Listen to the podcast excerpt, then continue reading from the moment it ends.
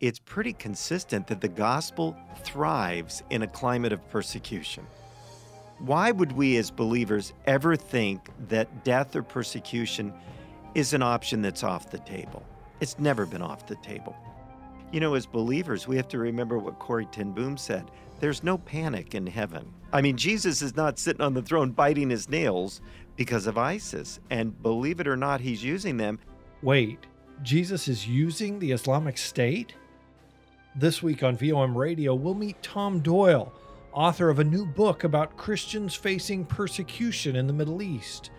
Tom will show us how God is growing his church even in the midst of fierce persecution.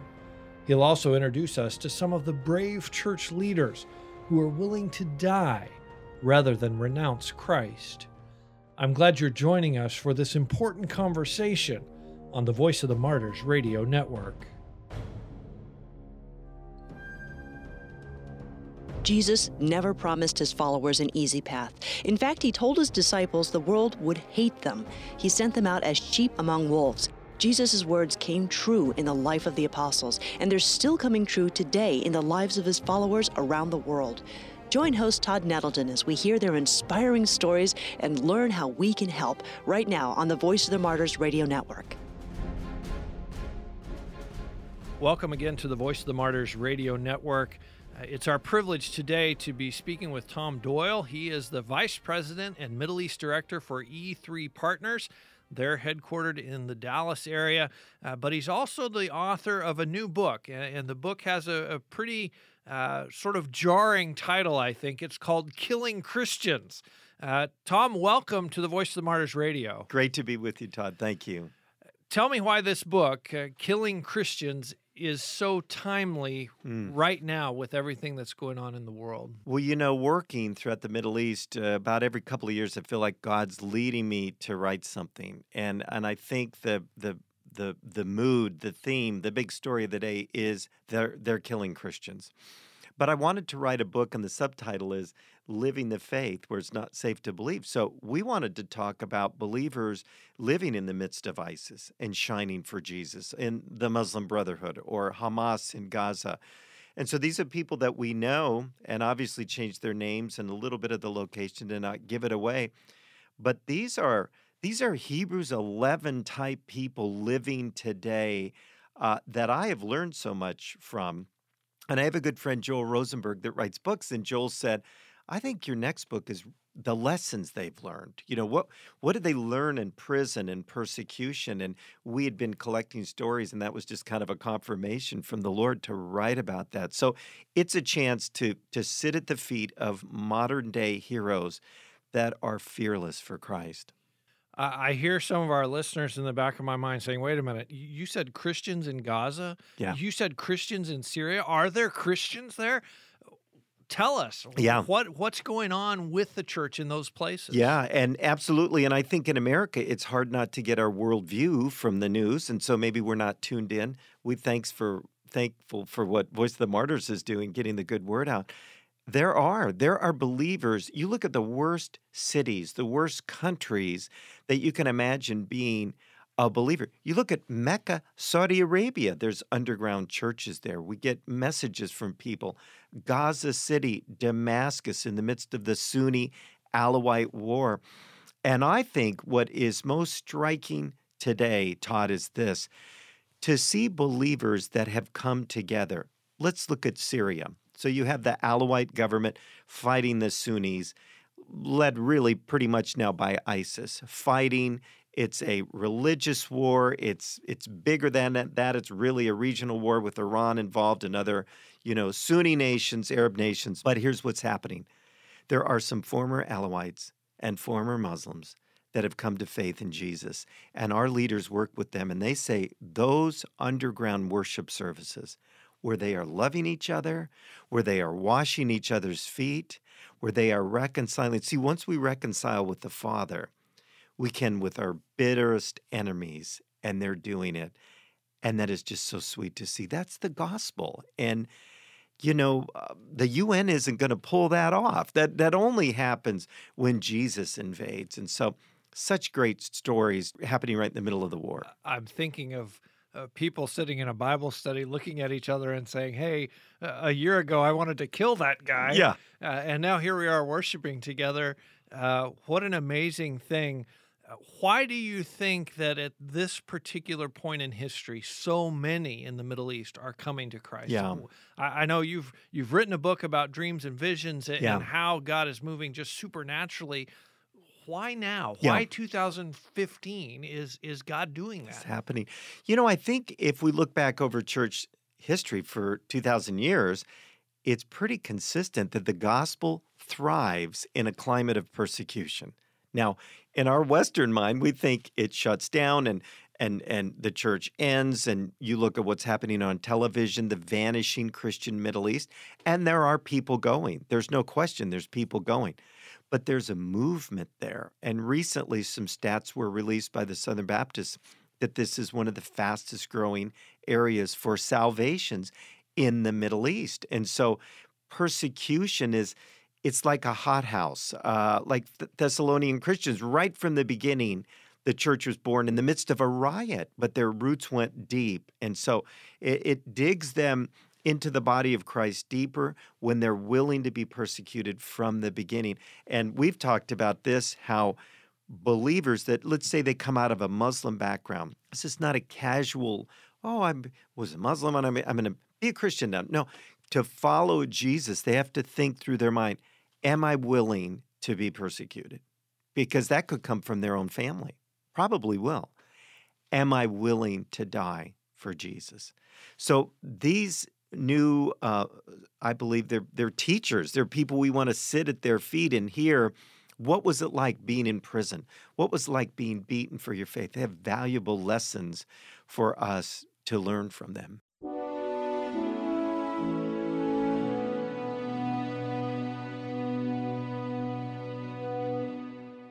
You're listening to Todd Nettleton on the Voice of the Martyrs Radio Network.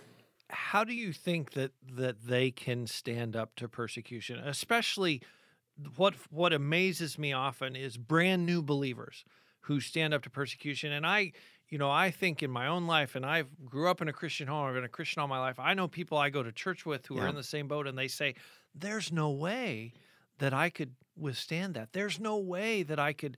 Watch my family be Yeah. killed in front of me and there's no way that with a gun to my head i i hope i would but i Yeah. just don't know how do they prepare themselves Yeah, and I think, you know, that's a great question. And they're right in saying there's no way I could, but the Holy Spirit through them just wells up this boldness and confidence. Uh, uh, we have a friend in Syria that had a gun to his head with ISIS, and they clicked the gun, and it, there was a it wasn't loaded just to to tease him, but at that moment he said, I was so ready to go see Jesus. I'm planning on that. I know that's what's going to happen to my life. So it's not something where this is a surprise to them uh, whatsoever. I can remember reading the book of Acts as a new believer, 18 years old. Never read the Bible. I was a Christian, I was religious, but I just didn't read the Bible. I had a born again experience at 18. I start reading the Bible. Todd, as I'm reading in Acts, and they're persecuting, they're getting thrown in jail, they're being killed. Stephen, I can remember thinking, wow, I'm glad we live in more civilized times and those things don't happen. Now, wait a minute. Why would we as believers ever think that death or persecution is an option that's off the table? It's never been off the table. And in today's world, where it feels like Isaiah's times, where evil is being called good and good is being called evil, and these jihadist armies and all these things happening, it is more and more becoming prevalent. And so they prepare themselves to die. And if I can just share a story from absolutely the book, we have some friends in Syria. Fareed is the leader. 10 leaders planning underground churches. They've seen Alawites, they've seen Druze, they've seen Sunni Muslims come to faith in Christ. But at one point, and all of them are young and young families. And at one point, he met with the 10 leaders and said, if we're going to get out of Syria, we probably need to do it now. It's it's it's getting worse. The war shows no signs of ending. ISIS is targeting Christians. We've all heard what's happening. So let's pray and fast for a week because there's no heroes here. If God leads you to go out, that's fine. Maybe you can come back someday, but we need to know it's at fever pitch. So let's pray and fast. And if you feel that God's leading you to stay in Syria, be back here in a week in this room, same time. And so a week goes by. They all pray and fast.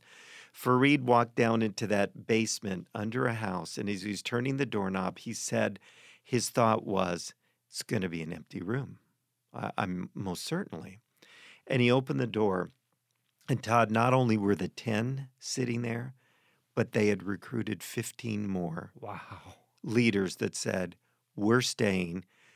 We'll probably die here. And to seal it, this was not some casual commitment, obviously. They went out. Some of them are former Muslims. There's no place for them to even be buried. They went out and bought a plot of land, split it, and it's their graveyard where they're going to bury each other. So they're planning, they see it coming. Right. And so Fareed said this, and others, as we get communications from them, they'll say this God's moving, people are open, and the graveyard's still empty. And it's a victory. They're still alive. I'm reminded of the uh, the missionaries of Adoniram Judson's generation that packed their stuff in their coffins uh, to say, "Yep, we're going overseas, and this is our coffin." They bought a graveyard in That's Syria. right. That's right. Ready to go. And so the chapter in Killing Christians uh, is chapter two, and it's called The Only Empty Graveyard in Syria.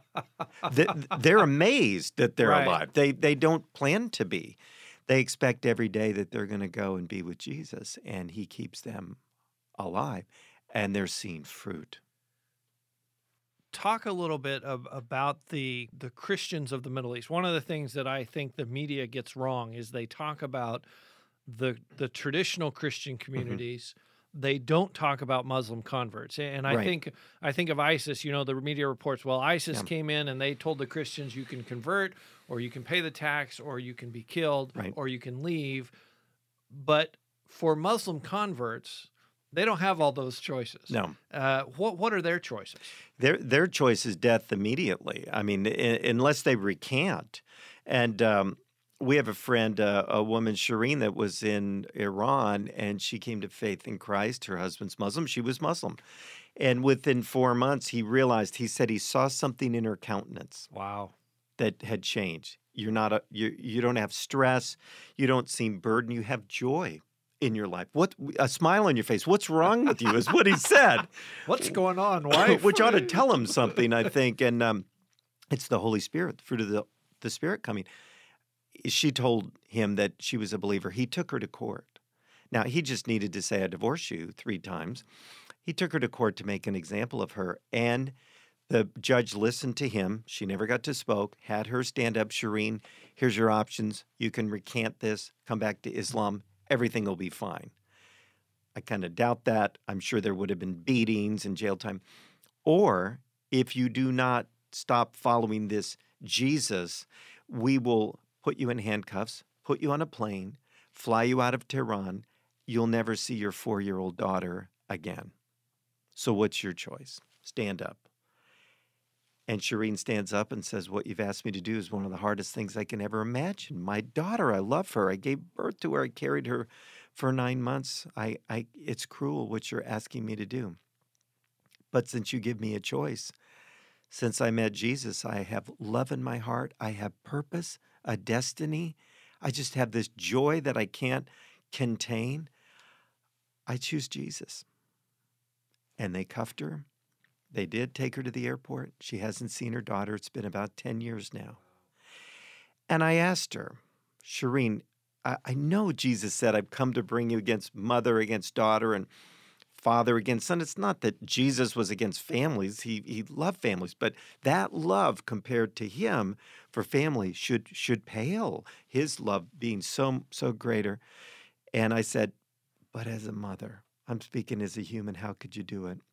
It had to be so hard. She said, You know, I learned this very early.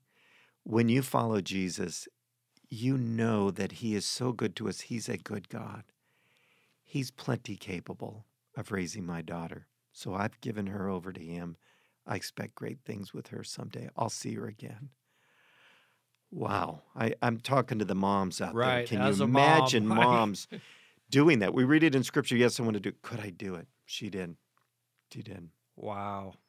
Uh, what an amazing testimony. Which story in the book is is do you have a favorite? I, I know it's like asking which of your Yeah. children is your favorite, but uh, is there a story that particularly spoke to you or, or moved you as you worked on the book?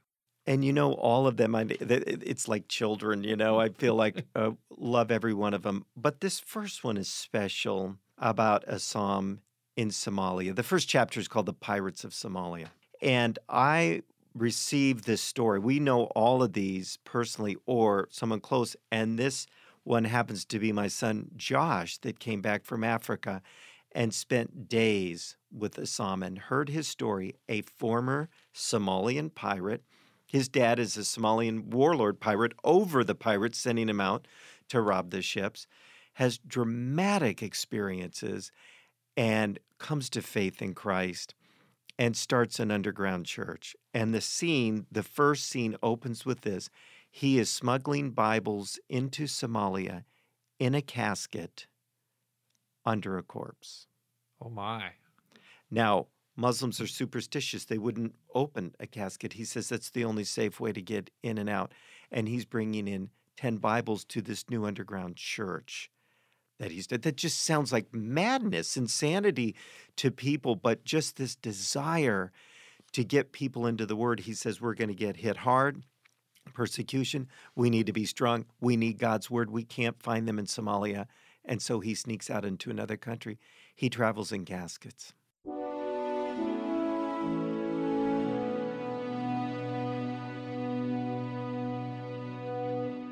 You're listening to Todd Nettleton on the Voice of the Martyrs radio network. What would surprise uh, our listeners uh, or American Christians about our brothers and sisters in the Middle East? What what's something that that our listeners would be like, really? Well, I'll tell you one that just was a shocker to me. And this has happened in several countries that they're praying for us.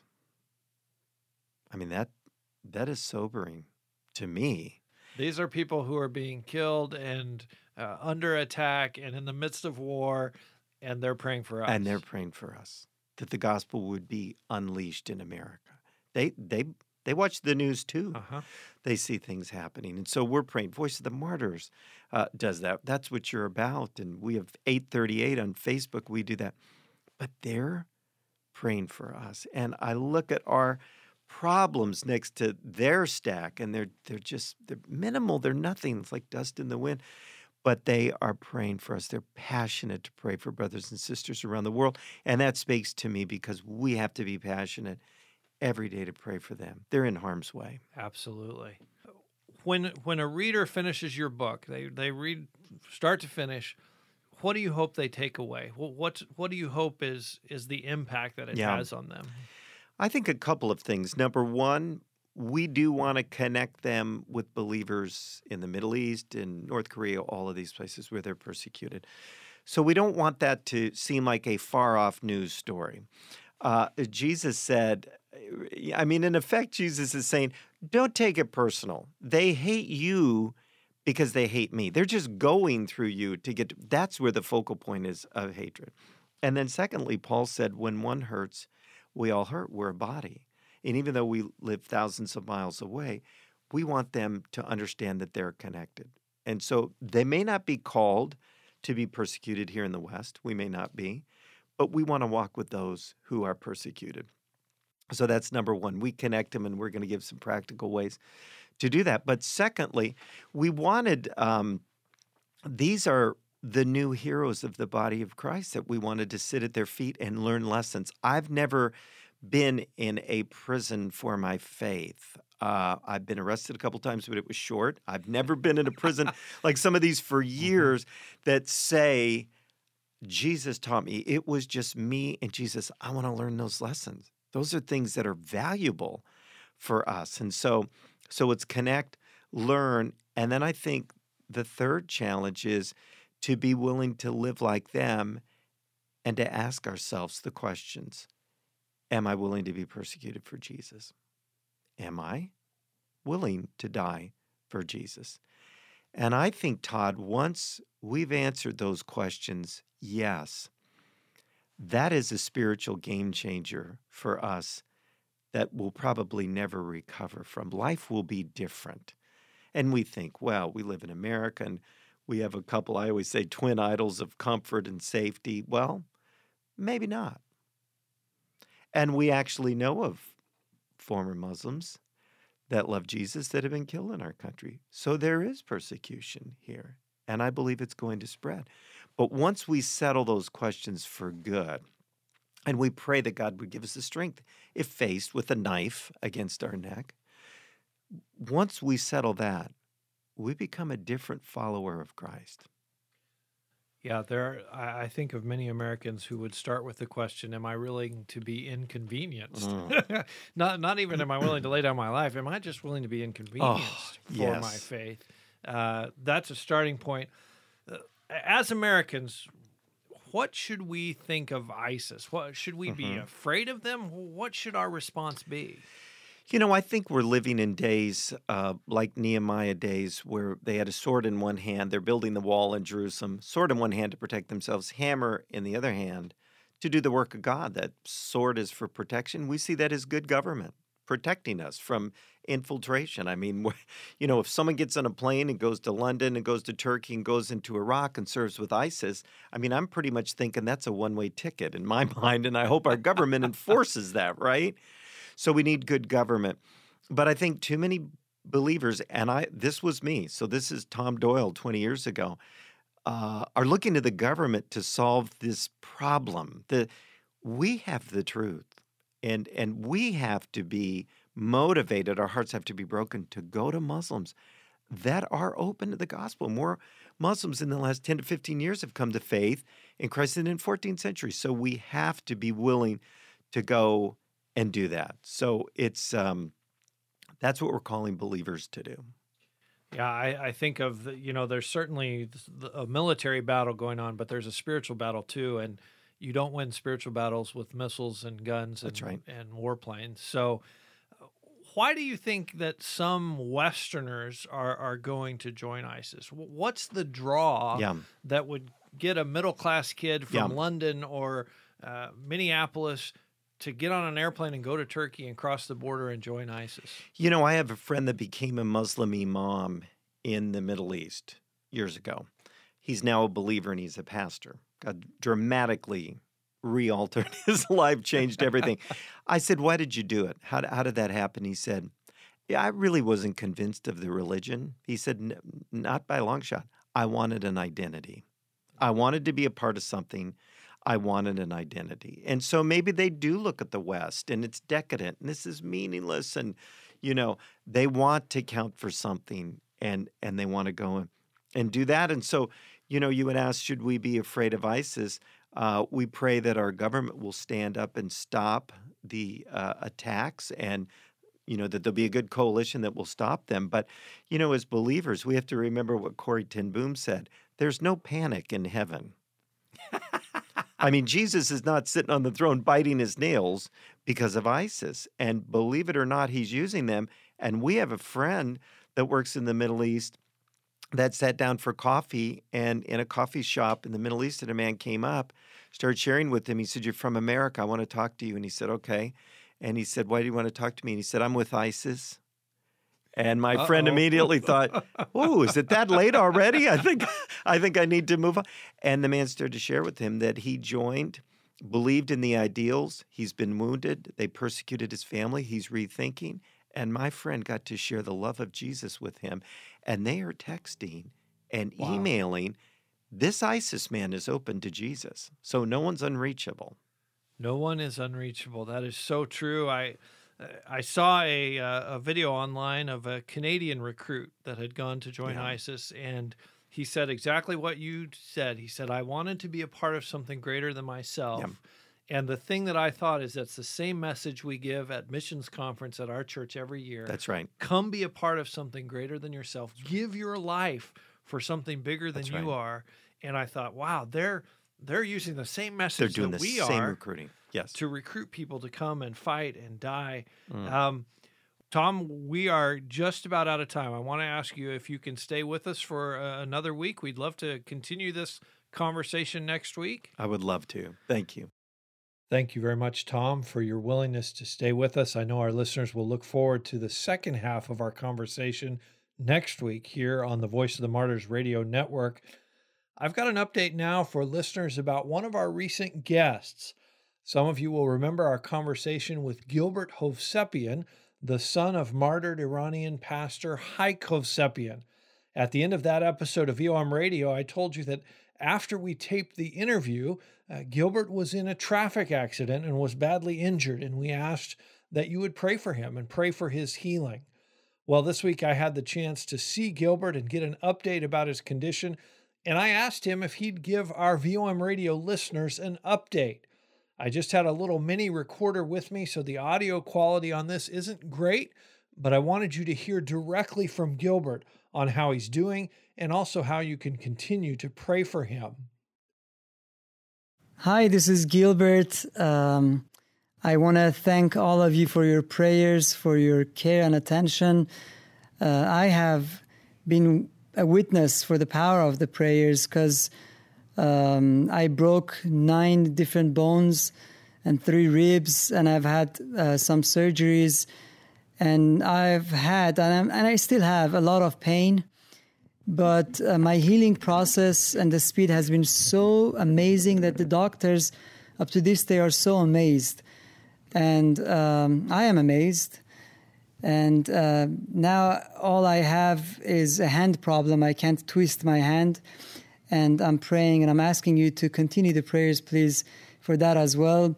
But all the other things have been healed, praise God, and I'm just extremely thankful.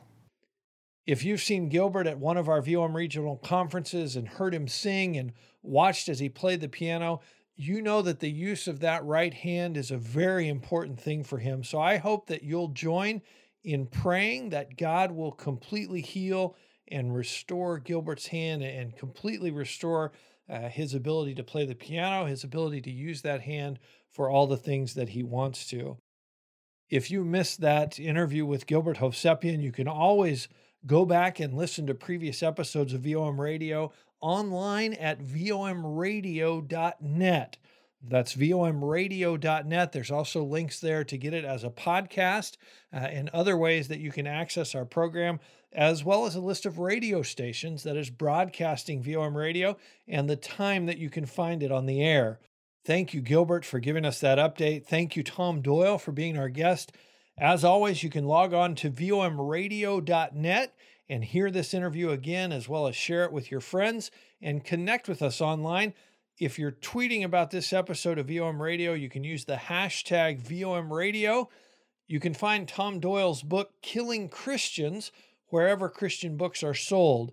And we'll continue our conversation with Tom next week, right here on the Voice of the Martyrs Radio Network.